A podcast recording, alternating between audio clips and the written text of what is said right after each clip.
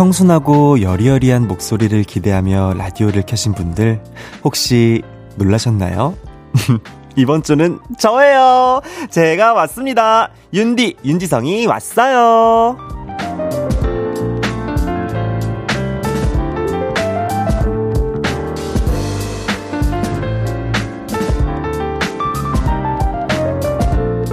원한다. 바란다. 엉덩이 한번 세게 붙이고 싶다. 자꾸 자꾸 말하면 이루어지는 날이 올 수 있다고 말했었는데, 야, 그런 날이 왔네요. 이번 주 저와 함께 볼륨을 높일 준비 되셨나요? 제가 뽀송뽀송한 한 주 만들어 드릴게요. 볼륨을 높여요. 저는 special DJ 윤지성입니다. 9월 25일 월요일 볼륨을 높여요. 윤지성의 나무로 시작을 했고요. 저는 special DJ 윤지성입니다. 아이 뽀송. 아, 난 이 다음에 헤이즈가 이 다혜가 이렇게 아우 하는 게 이게 너무 웃겨. 야, 여러분, 저예요. 제가 왔습니다. 윤디, 윤지성입니다. 제가 틈만 나면 사실 이 자리를 어, 노렸었어요. 네. 고백합니다. 사실이에요. 노렸습니다. 네. 이번 한 주 그래서 제가 엉덩이 딱 붙이고 앉아 있게 됐습니다. 빵, 뽀뽀뽀. 어유. 야, 헤이지가 이폭죽으로 축하를 해주네요. 여러분, 이번 한 주 저랑 행복하고 사랑스럽고 아이뽀송한 시간 보내기로 해요. 네, 볼륨을 높여요. 여러분의 사연과 신청곡 기다리고 있습니다. 오늘 하루 어떻게 보내셨는지 듣고 싶은 노래는 뭔지 알려주세요. 샵 8910 단문 50원, 장문 100원, 인터넷 콩과 KBS 플러스는 무료로 이용하실 수 있고요.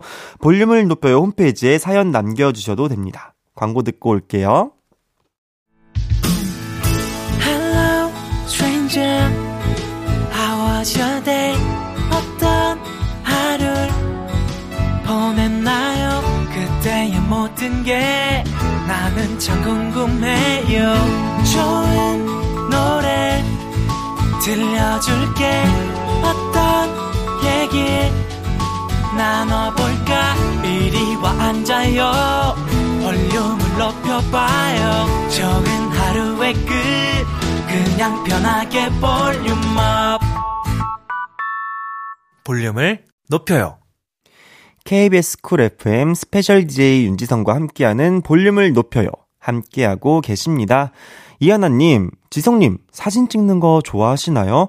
찍는 게 좋으세요? 찍히는 게 좋으세요? 별스타 보면 좋아하실 것 같은데 직업이라 습관이 되신 건가요? 아, 저는 사진 찍는 것도 좋아하고 찍히는 것도 좋아해요. 어, 그냥 많이 많이 남겨두고 싶어요.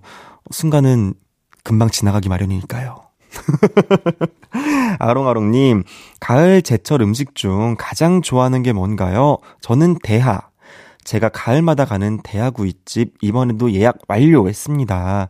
제철 음식 먹는 게 가장 좋은 몸보신 방법이래요. 저도 대하 굉장히 좋아합니다. 어, 엄마가 이렇게 어렸을 때 집에서 구워줬던 기억이 나요. 근데 사실 엄마가 해주는 건 다 맛있지 뭐. 난 엄마가 그냥 김치만 담궈줘도 너무 맛있어요. 엄마가 해주는 게, 어, 제철 음식이다. 네. 3, 하나하나 둘님. 이제 막 취업을 한 남자친구가 평소에 연락이 잘 안 돼서 속상해요. 물론 바쁜 건 이해하긴 하는데 하루에 한 번도 톡을 제대로 안 하는 건 너무한 거 아닌가요? 네, 요건 너무하다고 저는 생각을 합니다. 디테일한 이야기가 있다면 화요일 날 연애 모르겠어요 코너에 사연을 좀 딥하게 제보를 해주시면 제가 요 문단만 보고는 어 요거 문단만 보는 남자친구분이 조금 서운할 것 같거든요. 네, 제 입장에서도 서운해요. 그래서 좀 디테일한 이야기가 있으면 화요일 날 제보 부탁드리도록 하겠습니다. 그러면 차분히 생각해 보시라고 커피 교환권 보내드릴게요. 노래 한 곡 듣고 얘기 더 나눠보도록 하겠습니다. 러블리즈의 그 시절 우리가 사랑했던 우리.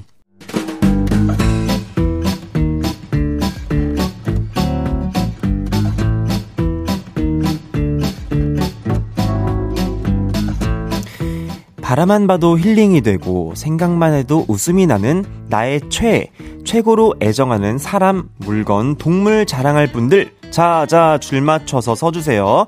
앞으로 나란히!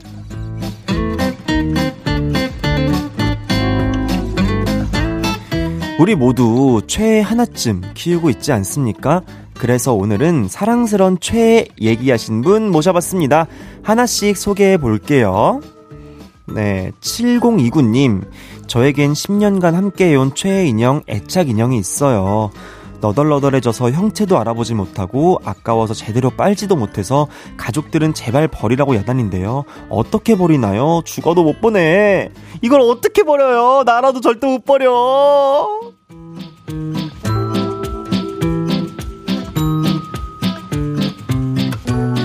이진주님, 다른 사람들이 들으면 기절하는데요. 저의 요즘 최애 요리는 닭가슴살입니다. 다이어트 하려고 먹는 게 아니라 그냥 간편해서 먹는데 은근 닭가슴살 맛이 다양하게 나와서 엄청 맛있더라고요. 하나하나 까먹는 재미가 있습니다. 어, 저는 닭가슴살을 매일같이 먹는 사람으로서 죄송합니다. 저는 거절하겠습니다.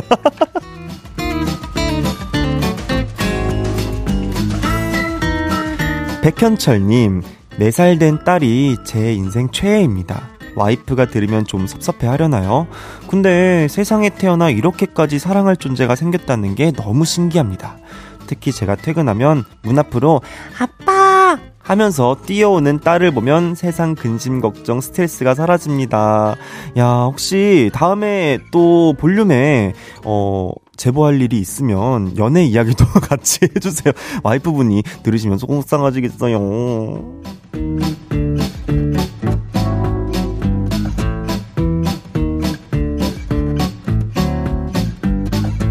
3020님, 저는 문구용품 덕후라 공부도 열심히 안 하면서 연필, 노트, 수첩 등등 온갖 문구용품을 수집하는 취미를 갖고 있습니다. 그런 제가 요즘 가장 빠져있는 최애 용품은 메모지. 저 메모지만 50개 넘어요. 죽을 때까지 써도 못 쓸 것 같아요. 크크크크크. 어, 근데 저는 공감하는 게 저도 집에 그 포스트 그거 있잖아요. 그게 한 100개가 넘게 있어서 아, 공감했습니다. 네, 공감해요.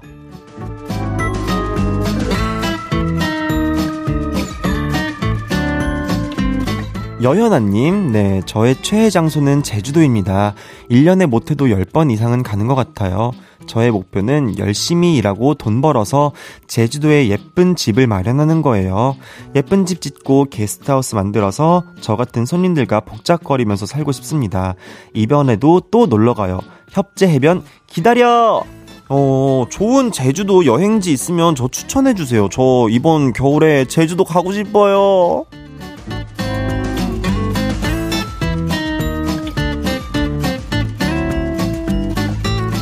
이 외에도 몇 달 전 입양한 강아지에게 푹 빠졌다는 천사 102님, 연애를 시작하고 최애가 여자친구가 되었다는 8384님, 윤지성의 토독토독, 볼륨에서 듣고 반해서 무한 반복하는 최애 노래가 됐다는 김정현님까지. 네, 소개해드린 모든 분들께 커피와 케이크 교환권 보내드립니다. 노래 듣고 올게요. 디오의 썸바디. 디오의 썸바디 듣고 왔습니다. 앞으로 나란히 매일 다른 테마로 모임 갖고 있습니다. 제가 재밌는 테마로 기준 외치면 문자로 재빨리 모여주세요. 끝나라 제발님 대학원생입니다. 어 이걸로 벌써 그냥 끝나. 어 닉네임이 너무 어 끝나라 제발 대학원생입니다. 네 이걸로 끝났네요. 대학만 졸업하면 제 인생에서 공부가 사라질 줄 알았는데 어쩌다 여기까지 왔는지 이번 학기엔 졸업할 수 있을지 의문이에요. 막막하다 막막해. 하, 근데 정말 대학원생분들 고생 많으세요. 진짜 이건 너무 공감을 저도 하는 바라서 끝나라 제발님 힘내시라고 비타민 음료 보내드릴게요. 맛있게 드시고 서둘러 졸업하시길 네 바라겠습니다. 레모니 조아님 지성님 영양제 잘 챙겨 드시는 거 보고 감탄했어요. 거의 열알은 먹는 것 같던데요. 근데 저는 영양제 중에서도 오메가3는 잘 못 먹겠어요. 묘하게 비린내가 난다고 해야 할까? 맞아요. 이게 오메가3는 사실 약간 이 비린 맛이 올라오거든요. 그래서 저 같은 경우는 그 레드 오메가가 또 있어요. 그래서 그거를 먹어보니까 좀 덜한 것 같더라고요. 네. 못 먹겠다는 사람한테. 근데 레드 오메가를 먹으니까 조금 빨간색 알인데, 어, 그거는 좀 달랐던 것 같고, 근데 드셔야 돼요. 눈에 진짜 건강을 위해서 오메가 챙겨 드십시오. 4930님, 베로 왕자님은 지성님 말 잘 듣나요? 우리 집 초코 왕자님은 제 말은 귀등으로도 안 들어요. 왕자님 딴에 식구들 서열을 정했는데 제가 꼴등이거든요. 그러니까 왕자님이 그렇게 정했으면 그렇게 사는 것이 이제 집사의 운명이다라고 생각을 하셔야 되고 저희 집 왕자님도 어, 본인 맘대로 하세요. 네, 잠도 그냥 옷방에서 따로 자고 불러도 안 오고 근데 나오면은 그렇게 말을 들어. 밖에 나오면 착한 척을 아주 그냥 친한 척을. 네. 근데 또 귀엽잖아요. 네. 봐주십시오. 하윤이님, 우리 회사는 동료들끼리 생일을 챙기는 문화가 있는데 좀 과하게 선물을 주고 받아요. 제가 중간에 이직한 사람이라 이 문화를 안 따를 수도 없고 팀장님도 은근 원하는 것 같은데 저는 솔직히 부담됩니다. 이거 이거 부담돼요. 약간 어떻게 보면은 이게 안 즐기는 사람들한테는 은근히 이게 부조리처럼 느껴질 수도 있고 약간 어떻게 보면 무언의 압박처럼 느껴질 수도 있거든요.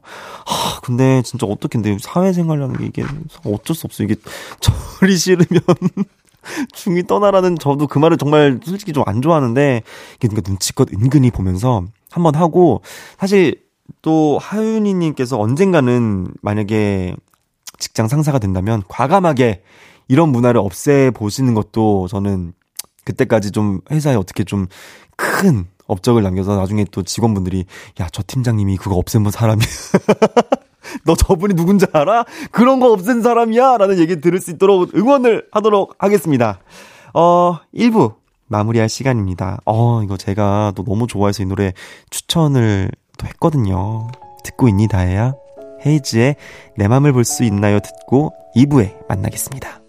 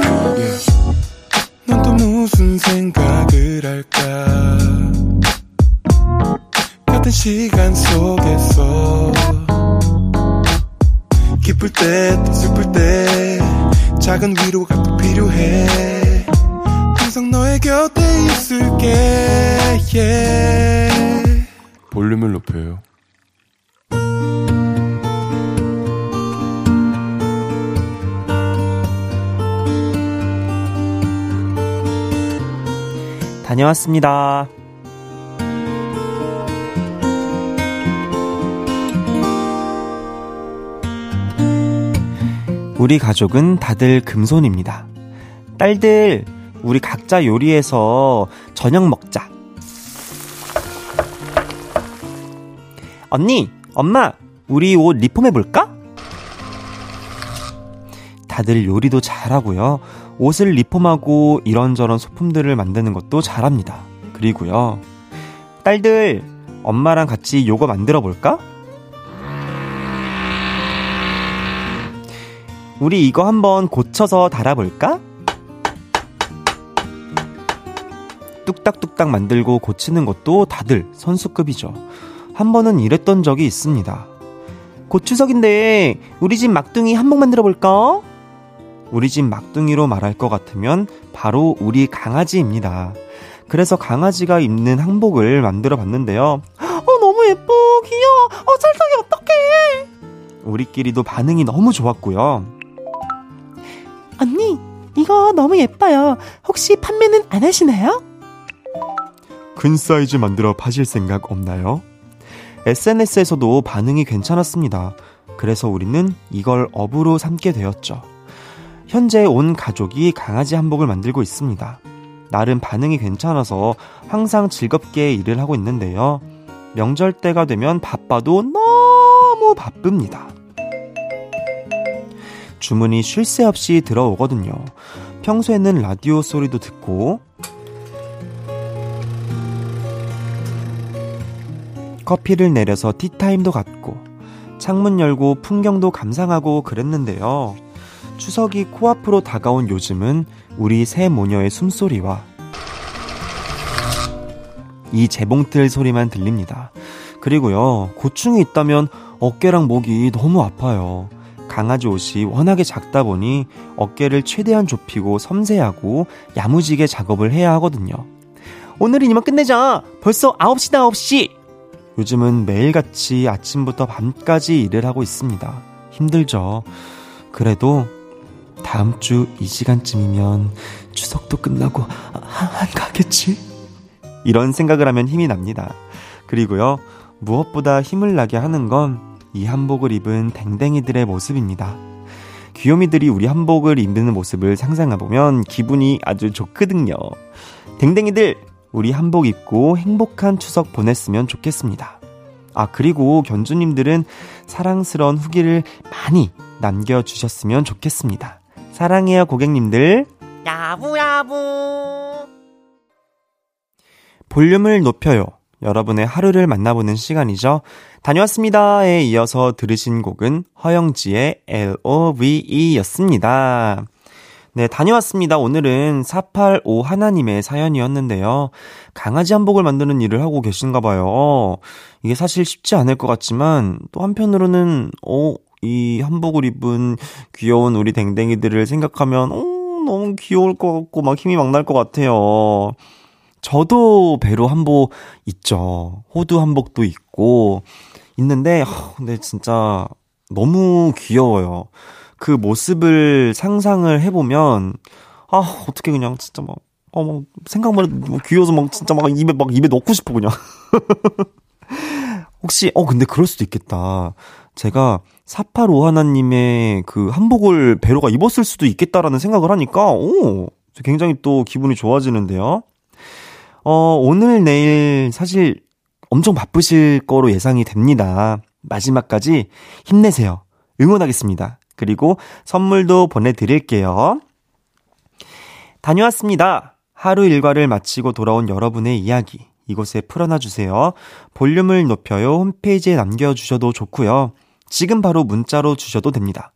문자 샵 8910 단문 50원 장문 100원 들고요. 인터넷 콩과 KBS 플러스는 무료로 이용하실 수 있습니다. 윤하늘님, 같은 윤씨라 반가운 윤지성! 어디 윤씨인가요? 윤씨가 은근 없는 성이잖아요. 그래서 제가 늘 응원했습니다. 오, 저는 파평 윤씨예요. 파평윤 씨. 근데 윤 씨, 어, 윤 씨, 윤 씨, 윤 씨 하니까 또 다혜가 생각이 나는.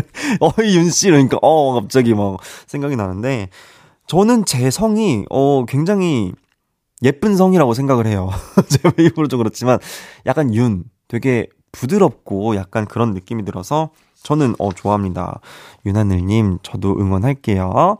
가마솥밥님 친구가 소개팅 해준다고 이상형을 물어보는 거예요. 그래서 새우 잘 까주는 사람이라고 했습니다.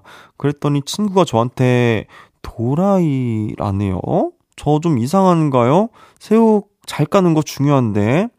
아, 근데 이게 저는 어떤 의미인지 알겠어요. 이게 내가 약간 꽂히는 포인트가 있는 거야. 그게 그냥 단지 새우일 뿐인 거고, 뭐 예를 들면 뭐 운전을 이제 뭐 한 손으로 잘 하는 사람일 수도 있겠고, 뭐 커피를 맛있게 타는 사람일 수도 있겠고, 그냥 내가 단지 새우를 새우 껍질을 잘 까는 것에 대한 어 그런 호감의 표시이지 않을까요? 저는 참고로 새우 껍질 잘 깝니다. 네. 노래 듣고 올까요? 10cm의 콘서트. 스페셜 DJ 윤지성이 진행하는 볼륨을 높여요. 함께하고 계시고요. 방금 들으신 곡은 10cm의 콘서트였습니다. 찰나님, 어른이 되니 입맛도 바뀌나 봐요. 요즘은 그렇게 국밥이 좋습니다. 특히 순대국밥. DJ님은 무슨 국밥을 제일 좋아해요? 제가 아, 제가 그 부산에 갔을 때 돼지국밥이라고 하나요? 그거 맞죠? 아, 그거 먹고 너무 맛있는 거예요. 근데 제가 사실 그런 경상도를 많이 안 가봤어요. 제가 이제 30이 되고서야 가봤는데, 야, 근데 그렇게 맛있는 게 왜 서울엔 없는가. 그 생각을 또 하면서 이렇게 먹어봤던 기억이 있습니다. 피식님. 어딜 가나 음악을 들으면서 다니는 게 습관이 됐는지 얼마 전 출근길에 깜빡하고 블루투스 이어폰을 안 가져온 거예요. 출근 버스에서 얼마나 어지러웠는지 모릅니다. 이것도 중독일까요? 저는 저는 중독의 기준을 이렇게 생각을 해요. 내가 이게 없으면 불안 그러니까 불안하고 힘든 거야. 그럼 저는 약간 중독이라고 생각이 드는데 어지럼증 하, 어지럼증까지는 저는 중독이라고 하기에는 좀 그렇고 그러니까 이게 좀 출근하다 보면은, 아, 좀 사실 좀 쉬고 싶잖아요. 출근하면서. 근데 그때 이제 들을 게 없으니까 막 세상에 오만 소리를 다 듣다 보니까 이게 또 피로해져서 어지러웠을 수도 있고. 그래서 어떤 분들은 급하게 내려가지고 그 천원 마켓 가가지고 막 급하게 사오고 그러시더라고요. 이어폰을 진짜. 근데 그런 방법도 한번 추천을 해드리도록 하겠습니다. 최유정님, 추석 연휴 전날 여행을 앞두고 있어요. 벌써부터 짐을 싸는데 너무 신이 나네요.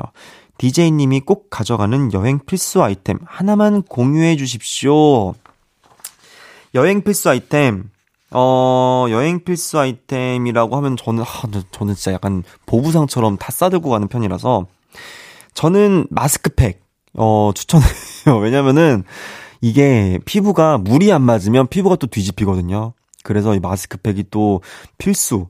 왜냐면 전도 해외 공연을 다니다 보면은, 아, 이게 물이 안 맞으면 진짜 힘들더라고요. 얼굴 막, 막 쩍쩍 갈라지고 이래서 마스크팩을 또 필수로 챙겨가고, 미니 가습기. 어, 이게 호텔에 있으면 아, 너무 건조해요. 피부 쩍쩍 갈라지고, 목, 목도 안 좋고, 이게 목이 건조면 또 공연을 할 수가 없으니까 미니 가습기도 챙겨가고, 그리고 뭐 저는 요 정도인 것 같아요. 꼭 챙겨가는 거. 어, 그리고 비상약. 어, 저 너무 근데 다 챙기라고 했네요. 네. 어, 네. 너무 다 챙겨버려고 해가지고.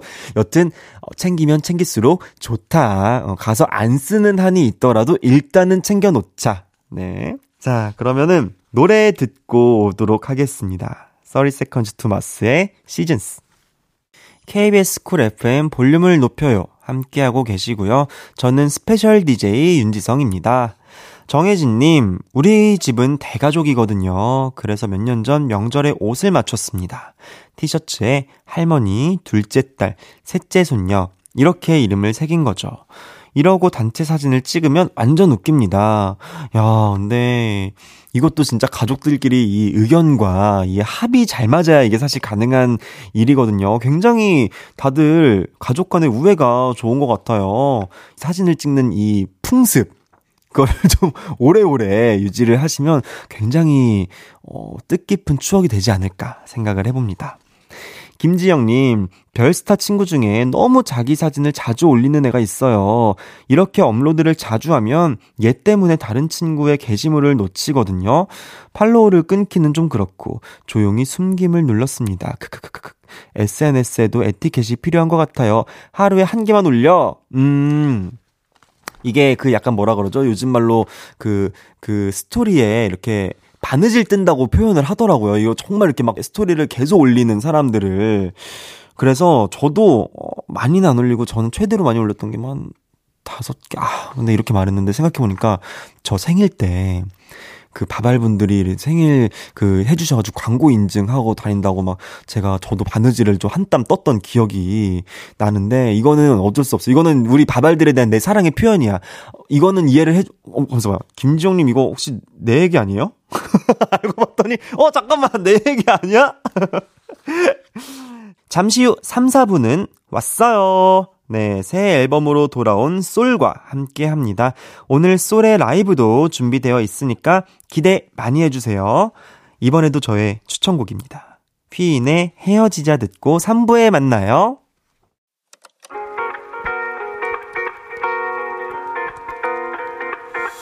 매일 밤 내게 발베개를 해주며 우린 라디오를 저녁마다 넌 잠긴 목소리로 말했다 5분만 더 듣고 있을게 5분만 더 듣고 있을게 5분만 더 듣고 있을게 다시 볼륨을 높이네 볼륨을 높여요. 스페셜 DJ 가수 윤지성이 진행하는 볼륨을 높여요. 함께하고 계시고요. 3부 시작했습니다. 잠시 후 3, 4부는 왔어요. 리메이크 앨범으로 돌아온 음색 여신 쏠과 함께 합니다. 광고 듣고 돌아올게요. 안녕하세요. 가수 청아입니다. 이제 저녁 8시마다 제가 생각나실 거예요. 이유는 10월 2일 월요일에 KBS 쿨 FM 볼륨을 높이면 아실 수 있어요. 청아의 볼륨을 높여요.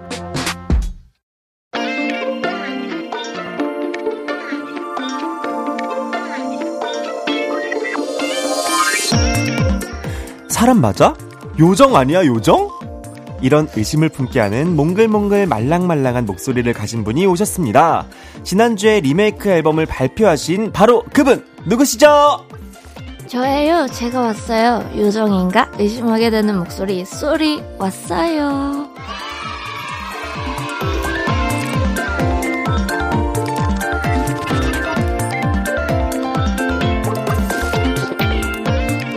네, 제가 이분을 여기서 이렇게 뵙게 되네요. 명창 중에 명창. 네, 가수 소리 왔어요. 어서 오세요. 안녕하세요. 네, 반갑습니다. 안녕하십니까. 야, 지난 4월에 볼륨에 출연하고 다섯 달 만에 다시 오셨는데요. 네. 기다리고 계셨을 우리 청취자분들께 다시 한번 인사 부탁드립니다. 우리 카메라 보고 한 번만 해주세요. 아, 네, 안녕하세요. 볼륨을 높여요. 청취자 여러분. 저가 또 왔습니다. 안녕하세요. 쏘리입니다. 네, 지성합니다. 쏘리쏘리님께서 두 분은 오늘 처음 만나는 사이인가요? 어색하진 않으신가요? 서로의 첫인상이 궁금해요. 라고 이렇게 보내주셨어요. 저희가 오늘 처음 뵙, 네, 나요? 저, 네, 처음 보지 않나요? 저는 자, 자주 뵀어요. 네? 어디서요? 어, 저는 너튜브나 아, 방송에서 아. 또 어, 쏠림을 제법 봤기 때문에 약간 그런 거 있잖아요. 연예인들 약간 만나면은 아, 그쵸, 그쵸. 처음 그쵸. 보지만 뭔가 약간 내적 아는 친밀감이 느낌. 네, 약간 그쵸. 어 약간 내가 봤던 사람 이런 게 또 있어가지고 사실 쏠님 그 이제 너튜브에서 노래를 네. 좀 많이 찾아 들었어요. 진짜요? 그래서 오늘 나온다고 했을 때, 어, 그럼 오늘 라이브 듣는 건가? 막 이러면서 너무 제가 그 노래방 컨텐츠 있잖아요. 아, 네. 그걸 제가 너무 감명 깊게 아, 봐가지고 진짜요? 제가 오늘 되게 약간 설레하면서 왔어요. 어, 감사합니다. 아유, 아닙니다. 저도 마침 또 이렇게 제가 스페셜 DJ인 날에 음. 쏠님이 오셔서 제가 라이브를 들을 생각을 하니까 좀 많이 가슴이 쏠쏠하네요. 네, 그리고 앵뿌삐님께서, 어, 저 두 분의 공통점 알아요.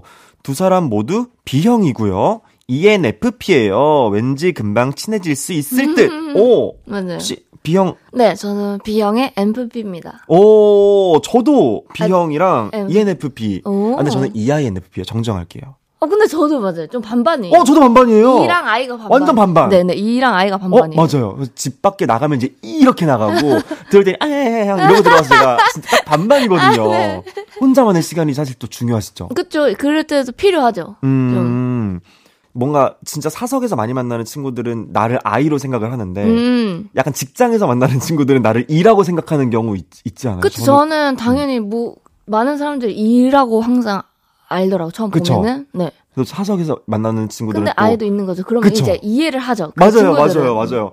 그 지금 우리는 서로를 지금 이해하고 있는. 저의 앵뿌삐 동료 솔의 새 앨범 이야기를 한번 나눠보도록 하겠습니다. 네, 지난주에 새 앨범이 나왔어요. 축하 축하. 감사합니다.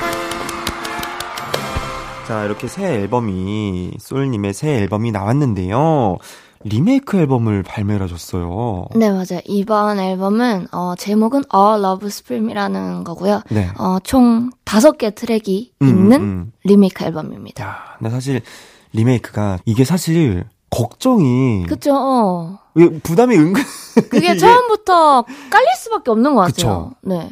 어쨌든 리메이크 하는 곡들은 음. 어쨌든 명곡을 항상 리메이크 하고 그쵸. 싶어 하고 다 맞아요. 그러니까 이미 너무 좋은 곡들이란 말이죠. 그렇기 때문에 좀 부담이 깔려 있지 않을까 음. 기분적으로.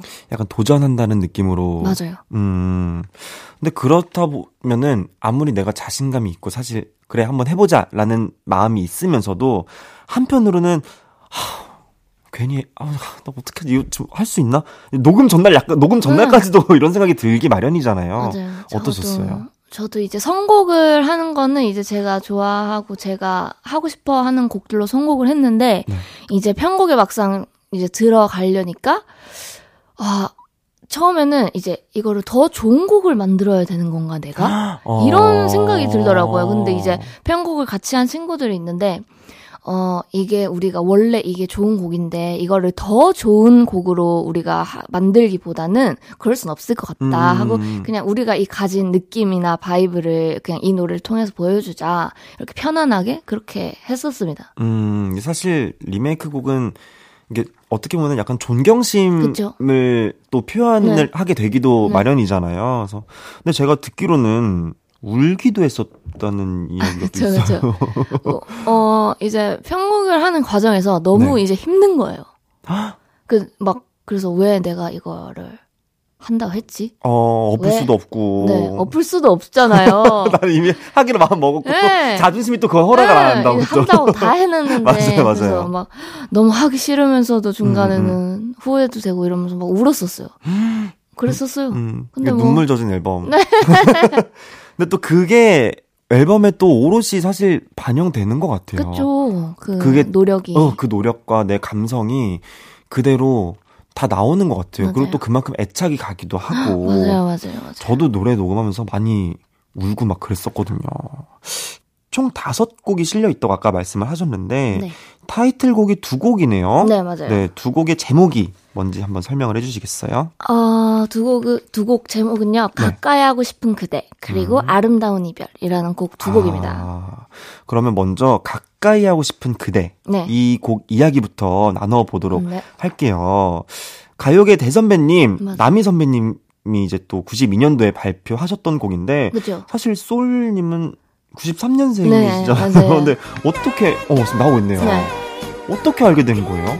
이거는 저희 제가 이제 리메이크 앨범을 딱 한다 이렇게 되고 나서 이제 음. 밴드 저희 제가 같이 하고 있는 밴드에 베이스를 치는 오빠가 있어요. 네. 베이스리스트 오빠가 너가 리메이크 앨범을 한다고 하니까 이거 내가 진짜 좋아하는 곡인데 너가 꼭 불러줬으면 좋겠다 하는 어. 거예요. 그래서 이렇게 추천을 해주더라고요. 그리고 들었는데 아 이건 해야겠다 어. 생각이 들더라고요. 그래서 바로 이제 돌입했죠 편곡에. 와, 근데 목소리가 되게 잘 어울리세요. 그래요? 이 느낌이 음. 약간 솔님이 좋아하실 것 같은 그런 느낌이에요. 맞아요. 그래서 이게 타이틀곡이 된 것도 있어요. 이제 뭔가 다 회사분들도 이 곡이 너랑 잘 어울린다 해서 이 곡이 타이틀곡이 됐어요. 음, 그러면 이 곡 말고 또 몇 곡을 추천받았다고 제가 들었는데 네. 어떤 곡들이었는지 살짝 이야기 혹시 가능하신가요? 어, 추천 받았던 것들은 진짜 많았어요. 뭐. 아이 그렇겠죠 뭐. 아 동요를 불러도 소리 부르면 아 뭔들 아 제발 제 노래 한번 불러주시면 안 돼요? 아 제 노래 좀 한번 불러주세요. 어떤 곡들이 또 어, 그, 기억은 잘 안 나지만 추천받은 것은 또 이제 지금 다섯 곡이잖아요. 네, 근데 네. 제가 하나 더 넣고 싶은 곡이 있었어요. 그건 이제 빛과 소금 선배님의 아. 그대에게 띄우는 편지라는 네네네네네. 곡이었는데 그 곡을 어, 그 곡도 좀 욕심이 났지만 음. 뭐 결국에는 뭐 이렇게 나중에 또 좋은 기회 있으면 또. 커버 맞아요, 맞아요, 맞아요. 할 수도 있는 거고 맞아요. 또 기대를 많이 해주시면 네. 좋겠습니다. 그러면 다양한 추천곡들 가운데서 소리 반한 가까이 하고 싶은 그대 네. 이게 사실 솔 버전과 남희 선배님의 버전과 네. 차이점이라고 하긴 좀 그렇고 뭐가 이- 나는 이런 부분에 조금 더 신경을 써봤다 음. 하는 부분이 혹시 있을까요? 어, 이게, 어, 제가 처음에 이 곡을 편곡할 때는 음. 이게 색소폰이 원곡에는 있는데, 원래는 제 거엔 편곡할 때는 없었거든요. 네. 근데, 어, 그러다가 이제, 원곡을 아무리 들어도 이 색소폰이 주는 이 느낌이 너무 강한 거예요. 어. 그래서 나도 그냥 해- 넣어야겠다. 이 느낌을 음. 버릴 수가 없겠다 해서 거의 좀 비슷한 무드로 이제 편곡 느낌은 조금 가려고 했던 것 같고, 그 다음 음. 부르는 거에 있어서는 좀, 어, 내가 어떻게 하면 요즘 느낌, 뭔가 나의 이 지금 아, 이 느낌을 그쵸. 넣어서 부를 수 있을까, 이런 음. 생각을 많이 했던 것 같아요. 사실 또 지금의 감성 과또 어떻게 보면 다를 수가 있는 부분이니까 그쵸, 또 네. 지금 감성을 또 한 스푼 정도는 네. 넣어야 또 이게 되니까.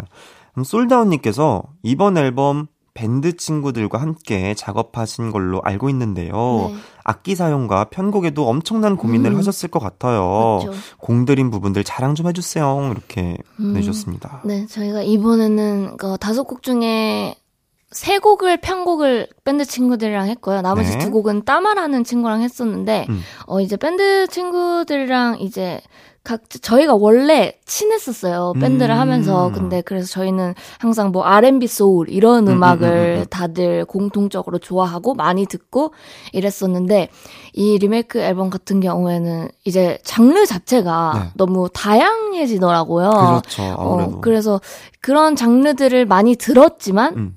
우리가 이렇게 표현을 하는 그런 것들은 많이 없었거든요. 네네네. 항상 뭐 아, 저희 저희가 하고 있는 뭐 그냥 R&B 소울 음, 이런 음, 것만 음. 이제 연주를 하고 했었지. 그래서 그런 부분에서 뭔가 시티팝이면 시티팝, 발라드면 음. 발라드, 뭐 그런 쪽으로 굉장히 공부가 많이 됐었던 것 같아요. 어. 네, 그래서 좀 저희끼리도 좀 성장한 것 같다. 우리 뭐 어. 성장할 수 있는 이 작업이었던 것 같다. 이런 음. 말을 많이 했거든요. 확실히 리메이크 앨범을 준비하면서 팀 자체 이제 크루 자체도 뭔가 발전을 많이 하고 네.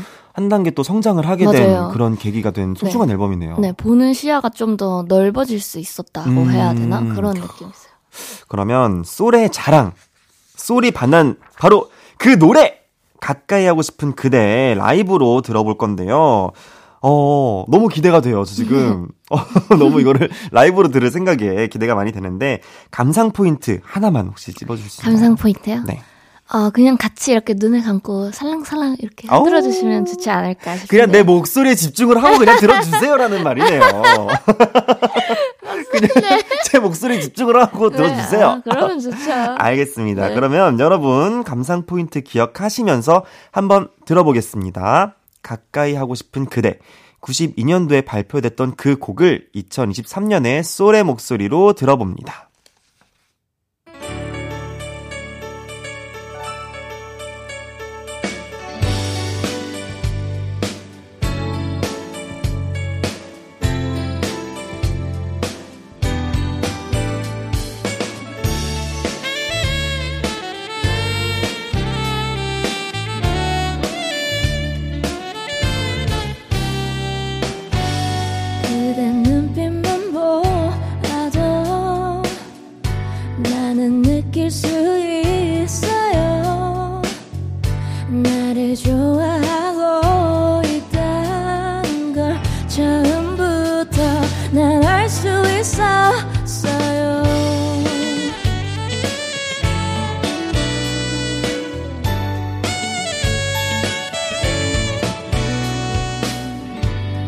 이젠 두렵지 않아요.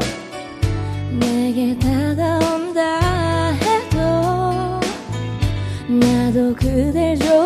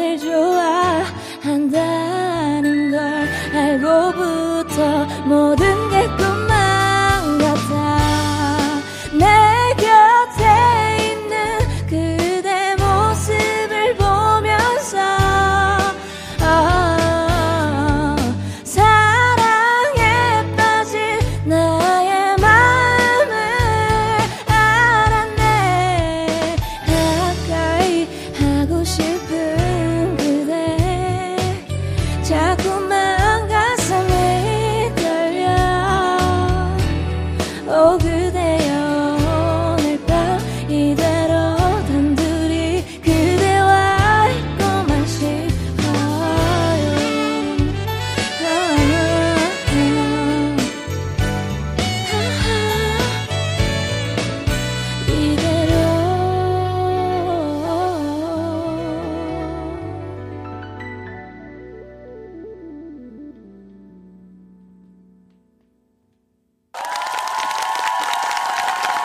네, 솔의 가까이 하고 싶은 그대 라이브로 듣고 왔습니다. 우!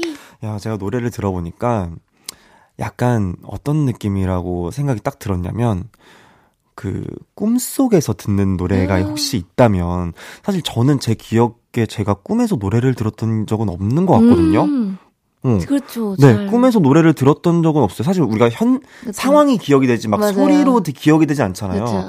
근데 만약에 꿈 속에서 내가 노래를 듣는다면 이런 목소리일 것 같다라는 생각이 탁 들면서 너무 목소리가 꿈속에 있는 무슨 요정이 불러주는 꿈의 요정이 불러주는 것 같은 그런 목소리였어요. 네, 감사합니다. 아 너무 잘 들었습니다. 이게 라이브를 들으면서 또 어, 부모님들이 많이 좋아하셨을 것 같아요. 사실 어때요, 솔님 부모님들은 또 어, 일단은 저희 아빠가 이 노래가 좋다고 했었어. 딱 그 다섯 곡 다 들려드렸을 때. 네. 첫 번째 트랙 Love Supreme이라는 곡이랑 음. 이게 두 번째 트랙이거든요. 네. 이 두 개가 너한테 잘 어울린다. 이런 말을 해 주셨었어요. 아빠 pick. 네. 아빠 pick.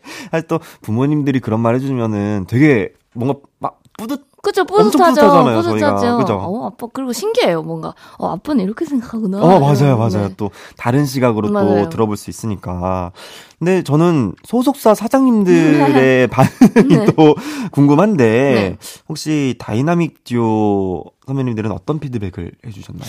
어, 오빠들은 음. 일단, 어, 일단 그 타이틀곡을 고를 때 네. 이제 같이 해주셨는데, 확실히 쏠이는 너무 슬픈 노래보다는 음, 음, 음. 좀 이런 밝은 노래가 어울린다. 아. 그런 피드백을 해주셨습니다. 어. 근데 또 나도 몰랐던 그런 내 장점을 찾아주시는 분들이니까. 그렇죠, 그렇죠. 너무 또 그러면 이 부분에 대해서 혹시 네. 남희 선배님께도 리메이크한 곡을 들려드렸었나요? 아니요, 이거는 그러지 못한 것 같아요. 아. 네. 어떤 이야기 듣고 싶어요? 그냥, 음. 그냥 한마디? 어? 그냥, 잘했네? 이렇게 어. 하면은 진짜, 우와, 이렇게 될 것 같아요. 그냥 그 맞아요. 한마디. 너무 신기하잖아요. 사실 그쵸? 저희가 선배님들이 우리를 안다는 게 난 전 그- 신기해요. 그쵸? 네, 맞아요. 그래서 맞아요. 또 아마 분명히 들어보시고 되게 좋은 이야기가 나오지 않을까 기대를 합니다. 네, 그리고 앞서서도 잠깐 이야기 나눴지만 타이틀곡이 두 곡이에요. 맞죠? 네, 맞습니다. 네, 또 다른 한 곡도 한번 살짝 들으면서 이야기 나눠볼게요. 쏠이 부른 아름다운 이별이 지금 흐르고 있습니다. 어, 저 이 노래 너무 좋아요. 이 노래. 가사가. 그쵸. 네, 너무 좋아요. 이 곡은 어떻게 선택하게 됐어요? 어, 이 곡은 또 다섯 곡 중에 제일 마지막에 선택된 곡인데요. 오. 어, 이제 리메이크 앨범 이제 곡 선정을 할 때 그래도 어, 사람들이 조금은 알만한 그런 유명한 곡이 하나쯤은 들어가면 어떨까 어. 해서 이 곡이 이제 선택이 된 겁니다. 어, 사실 많은 분들이 많이 사랑해 주시는 명곡이잖아요. 그쵸. 야, 이 곡을 부르는 게 쉽지 않았다는 음. 이야기를 들었어요. 맞아요. 아쉬움이 있었나? 네, 이 다섯 곡 중에 좀 제일 아쉬운 곡이 이 곡이라고 해야 될까요? 음. 이유가 어 이게 원곡을 들어보면 굉장히 그 절절한 이별 내용이잖아요. 그쵸.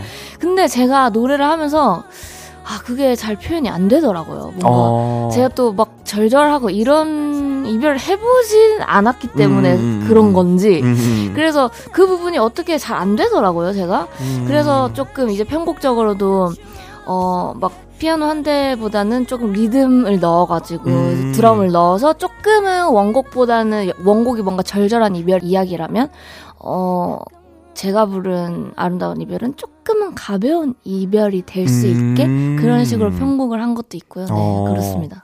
근데 저는 그냥 개인적으로 들으면서 들었던 생각은, 음, 우리 또래가 이별을 한다면 이런 느낌이겠다라는 음. 생각이 들었던 것 네. 같아요. 사실 저희가 그렇게 막 가슴 절절한 사랑을 막 할 그런 그렇죠. 그죠 아직 네. 저희 아직 한창이기 때문에 네, 저- 많지 네. 않아서 저는 이 노래 들으면서 오히려 음 우리가 이별을 한다면 음. 어 지금 우리 나이 때가 이별한다면 이런 이별일 수도 있겠다라는 음. 생각. 물론 저는 이별을 예. 한 적은 없습니다. 예? 어, 저는 약간 연애를 한 번도 해본 적 없는 세계관으로 지금 아, 살고 있어서 네. 볼륨에서. 아 그럼 혹시 네. 실례가 안 된다면 어 아름다운 이별 네. 짧게 어, 네. 한 소절 어 지금 라이브로 가능? 해보겠습니다. 진짜요? 네. 해볼까요? 내 맘 깊은 곳에는 언제나 너를 남겨둘 거야. 깊은 슬픈 죄송합니다. 네 여기까지 하겠습니다. 오, 야, 진짜 어떻게 목소리가 어, 너무 좋아요. 야, 감사합니다. 이렇게 또 갑작스러운 부탁에도 흔쾌히 네, 불러줘서 감사해요. 어, 계속해서 이번에는요, 음, 기다리다라는 곡을 네. 한번 들어보도록 하겠습니다.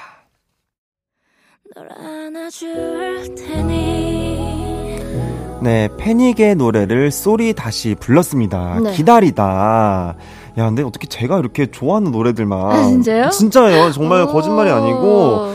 제가, 제가 듣던 세대의 음악들이에요. 음. 제가 어릴 때 이제. 그쵸, 그쵸. 네, 듣던 음악들이다 보니까 너무 반갑기도 하고. 이게 원곡이 95년도에 네. 발표가 됐었어요. 네. 혹시 원래 알고 있었던 곡인가요? 그쵸. 이 곡도 원래 어렸을 때 제가 알았, 알고 그쵸. 있었던 맞아요, 노래예요. 맞아요. 근데 이번에 이렇게 하면서 또 친구가, 야, 이 노래도 있잖아. 이렇게 한 거. 근데 그때 음. 이제 떠오른 거죠. 아! 이거다. 이 노- 네. 어.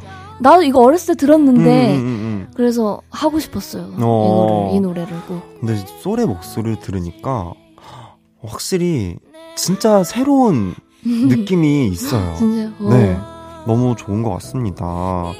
솔의 솔콘도 기다린다님께서 솔 언니가 부른 기다리다 들었는데요. 초반에 한 1분 30초는 어디 물 속에 잠겨 있는 듯한 그런 느낌이 들다가 펑 튀어나온 느낌이에요. 그거 의도한 건가요? 어떤 의미가 있는 건가요? 어, 이게 네. 굉장히 이제 냉철한 정 확한 네.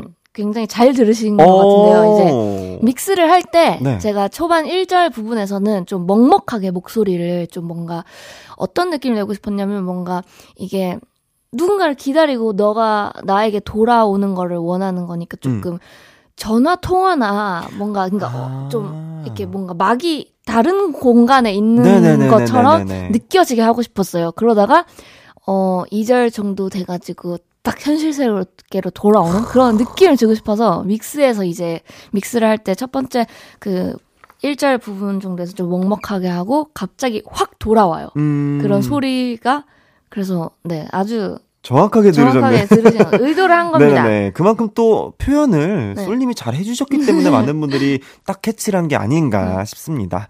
네, 그럼 솔의 기다리다까지 들어봤고요. 솔의 이번 앨범 수록곡들 4부에 더 들어보기로 할게요. 잠시 후에 만나요.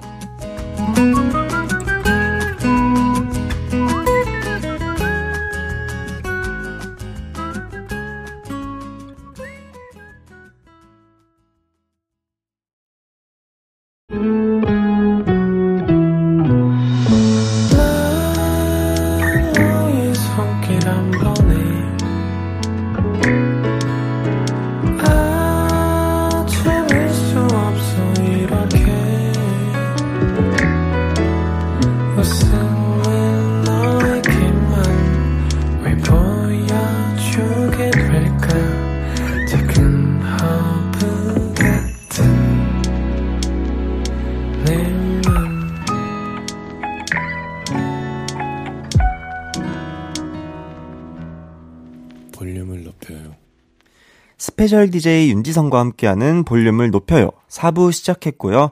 오늘 볼륨에 오신 손님 누구시죠? 리메이크 앨범으로 활동하고 있는 쏠이 왔어요. 우후! 예, 네, 들을 텐데님께서, 쏠님, 질문 있어요. 지난 봄에 성시경님이랑 Need You라는 곡 발표하셨을 때, 네. 진짜 좋아했어요. 음. 근데 이번 앨범에 시경님 음. 노래 리메이크 한 건 없어서 네. 조금 아쉬웠습니다. 언젠가 꼭 한번 해주세요. 나 이런 이야기를 또 음. 해주셨네요.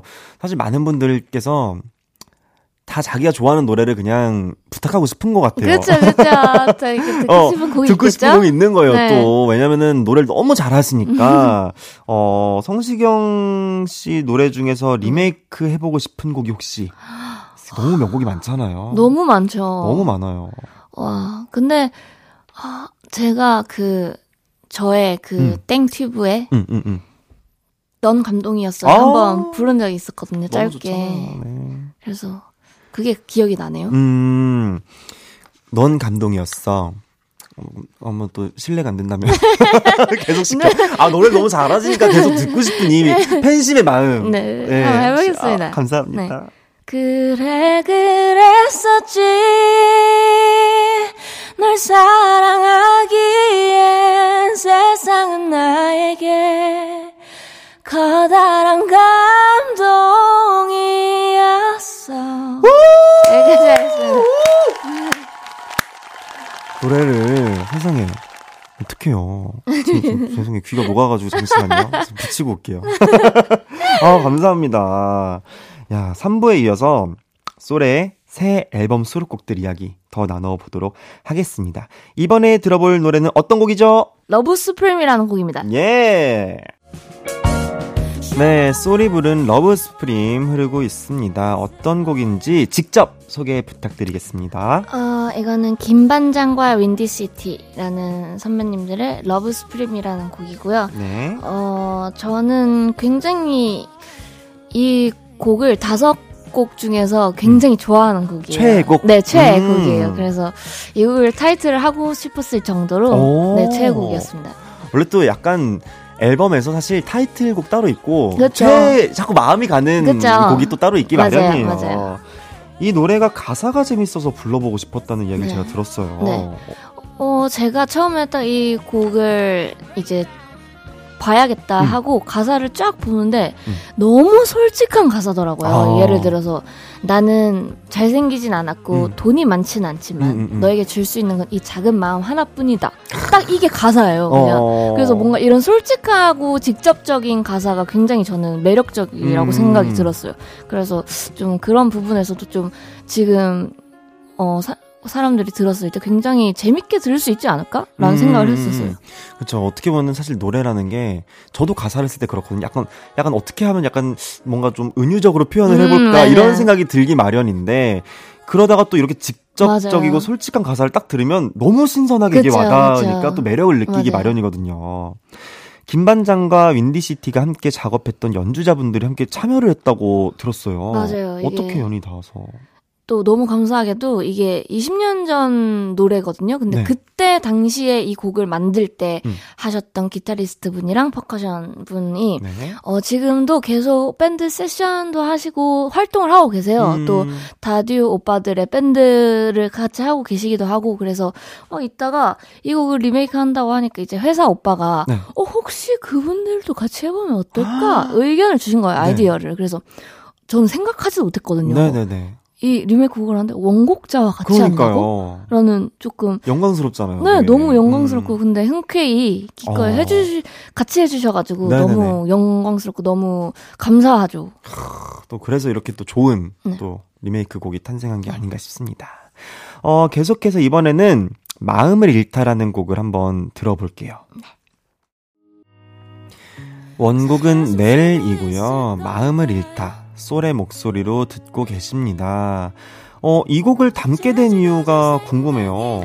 어, 이 노래는 또 제가 어렸을 적 중학교 때인가 네. 엄청 좋아했었던 노래예요. 그래서 어. 노래방 가서도 엄청 막 불렀었고 음. 그러면서 아, 꼭 넣고 싶다라고 생각했던 곡이에요. 이 곡은. 네. 어, 네, 이번 앨범을 작업하면서 아셨겠지만 사실 넬 형들이 네. 저도 이제 같이 곡 작업을 몇번 아, 해봤거든요. 또 근데 이게 리메이크를 쉽게 오케이 해주시는 분들이 아니라고 이렇게 이야기가 좀 많이 들리잖아요. 그러니까 저도 여기저기서 그런? 소리를 들었었어요. 형들이 이게 잘 안 해주신다고. 근데 어떻게 또 이렇게 흔쾌히 직접 연락을 드리신 거예요? 어, 제가 직접 하진 않았고, 이제 회사에서 이제 연락을 드린 건데, 어, 너무 제가 또 예전에 작년에 방송 뭔가 했을 때도 음. 네. 그 블라인드 오디션 이런 것 때 기억을 걷는 시간이라는 곡을 네, 또 네, 불렀었거든요. 그러면서 어 그때도 불러주서 불러줘서 너무 고맙다 이런 식으로 음. 말을 해주셨다고 하더라고요. 그래서 너무 저는 영광스럽죠. 음. 네네. 그리고 어쨌든 이 리메이크 곡들이 다 원곡자의 승인을 받아야지. 할 수 있는 건데 나올 수 있는 건데 맞아요, 맞아요. 제가 뭔가 선곡한 곡들이 어 하나도 뭐 실패하지 않고 다 승인을 음. 받게 돼서 굉장히 그 그것만으로도 저에게는 굉장히 의미 있는 앨범인 것 같아요. 솔님이니까. 소리니까. 당연한 이야기라고 저는 생각을 합니다. 이 기세를 몰아서 라이브 한 곡을 또 들려주신다고 합니다. 네. 이번에 불러주실 곡은 어떤 곡인가요? 네, Love Supreme이라는 곡입니다. 두 손 모으고, 네. 한번 행복하고 즐거운 마음으로 직관하도록 하겠습니다. 감사합니다. 솔의 라이브 들어볼게요. Love Supreme. 내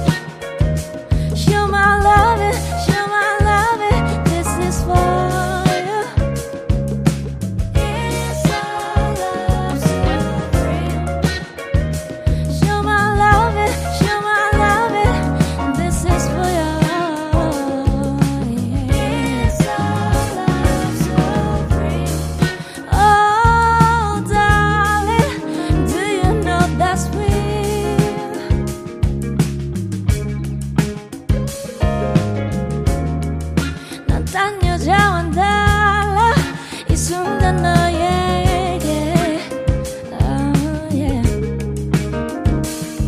사실 내가 줄 수 있는 건 아주 작은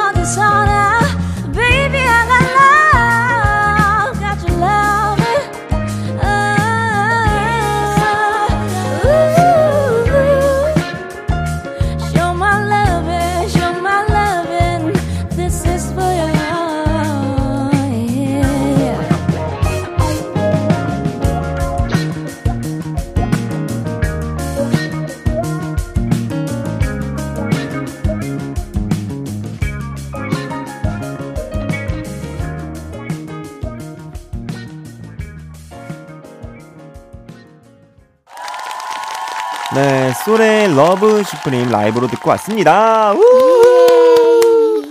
어, 이 개구진 가사가 네. 확실히 되게 잘 살려서 그쵸. 부르신 것 같아요. 재밌지 않아요? 너무 맞죠? 재밌어요. 맞죠? 네. 이번에는 빈칸 토크를 진행해 보도록 할 텐데요. 질문을 드리면 네모에 들어갈 말을 외쳐주시면 됩니다. 아주 음, 빠르게 네. 네. 진행해 보도록 할게요. 네. 자, 첫 번째 질문입니다. 할머니가 될 때까지 노래하고 싶은 솔. 내가 아흔 살까지 노래를 할 수 있다면 그때 꼭 부르고 싶은 노래는 네모다. 어, 슬로우다. 두 번째 질문. 다음 주에 생일을 맞는 솔. 어, 내가 나에게 사주고 싶은 물질적인 생일 선물은 네모다. 어, 컴퓨터? 컴퓨터. 자, 세 번째 질문.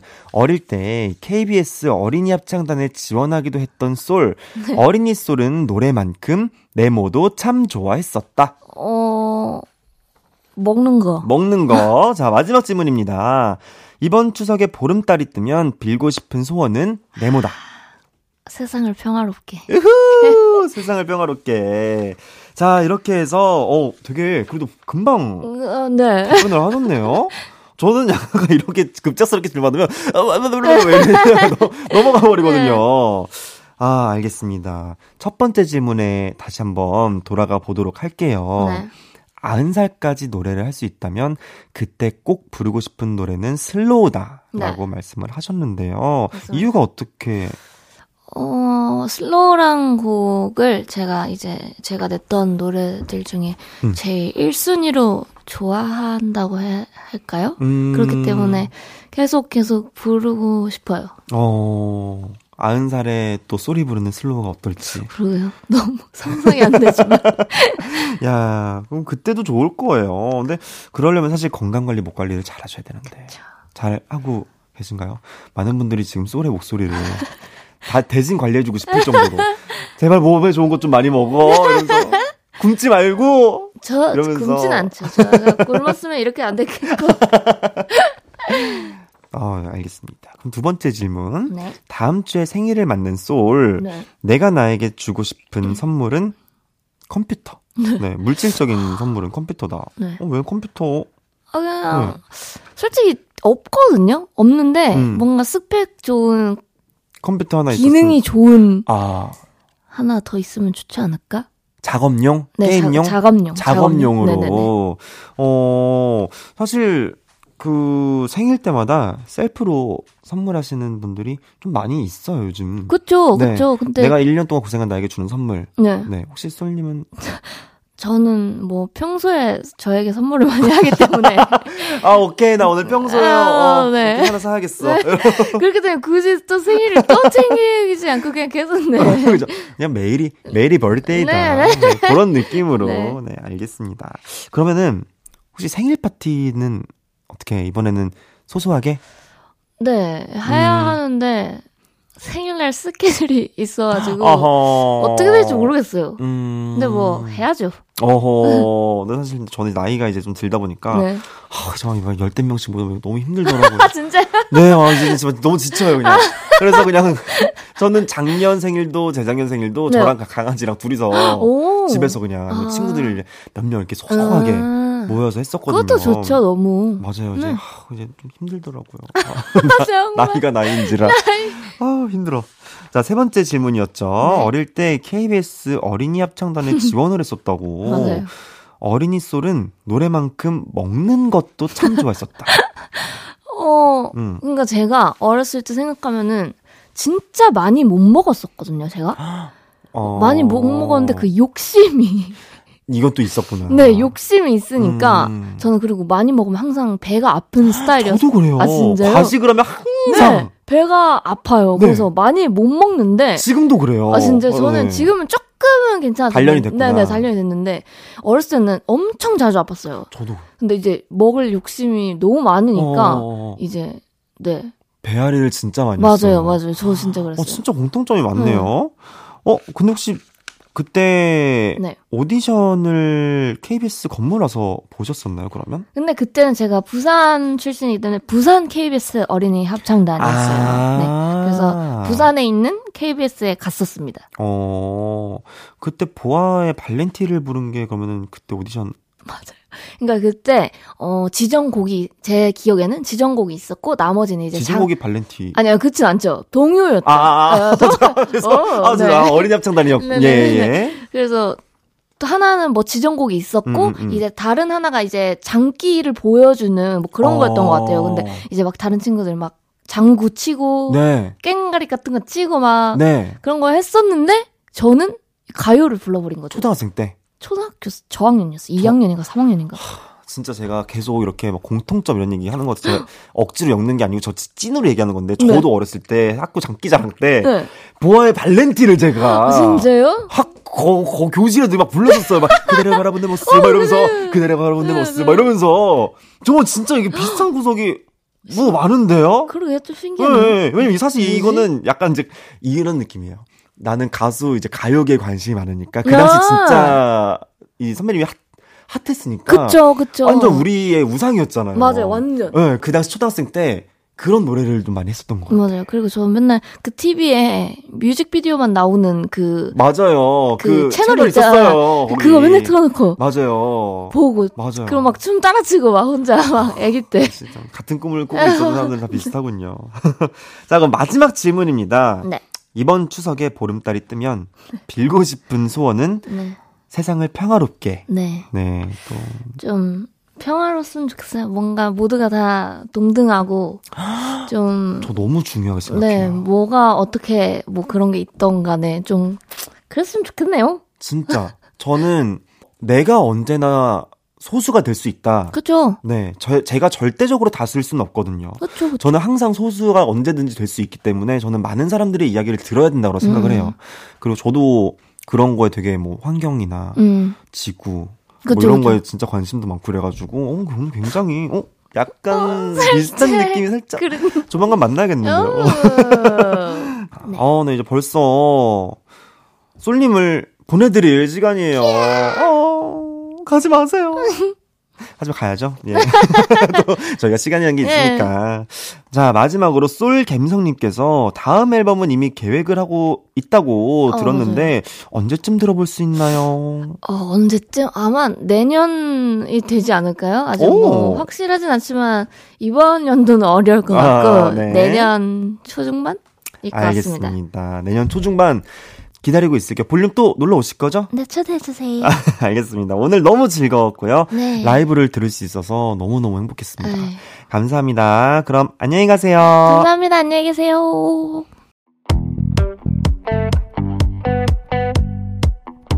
볼륨을 높여요에서 준비한 선물입니다. 사무용 가구 수컴퍼니에서 통풍이 되는 체이드 의자, 에브리바디 엑센코리아에서 배럴백 블루투스 스피커, 연예인 안경 전문 브랜드 버킨리스트에서 세련된 안경, 아름다움을 만드는 오엘라 주얼리에서 주얼리 세트, 톡톡톡 예뻐지는 톡스앤필에서 썬블록, 아름다운 비주얼 아비주에서 뷰티 상품권, 천연 화장품 봉프레에서 모바일 상품권, 아름다움을 만드는 우신 화장품에서 엔드뷰티 온라인 상품권, 160년 전통의 마루코메에서 콩고기와 미소 된장 세트, 반려동물 영양제 38.5에서 고양이 면역 영양제 초유 한 스푼을 드립니다.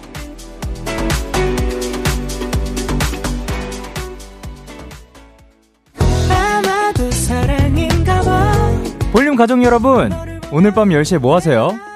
아, 데이식스의 키스 더 라디오 들으신다고요? 그럼 저랑 만나시겠네요. 제가 데키라 DJ 영케이거든요. 우리 조금 이따 만나요.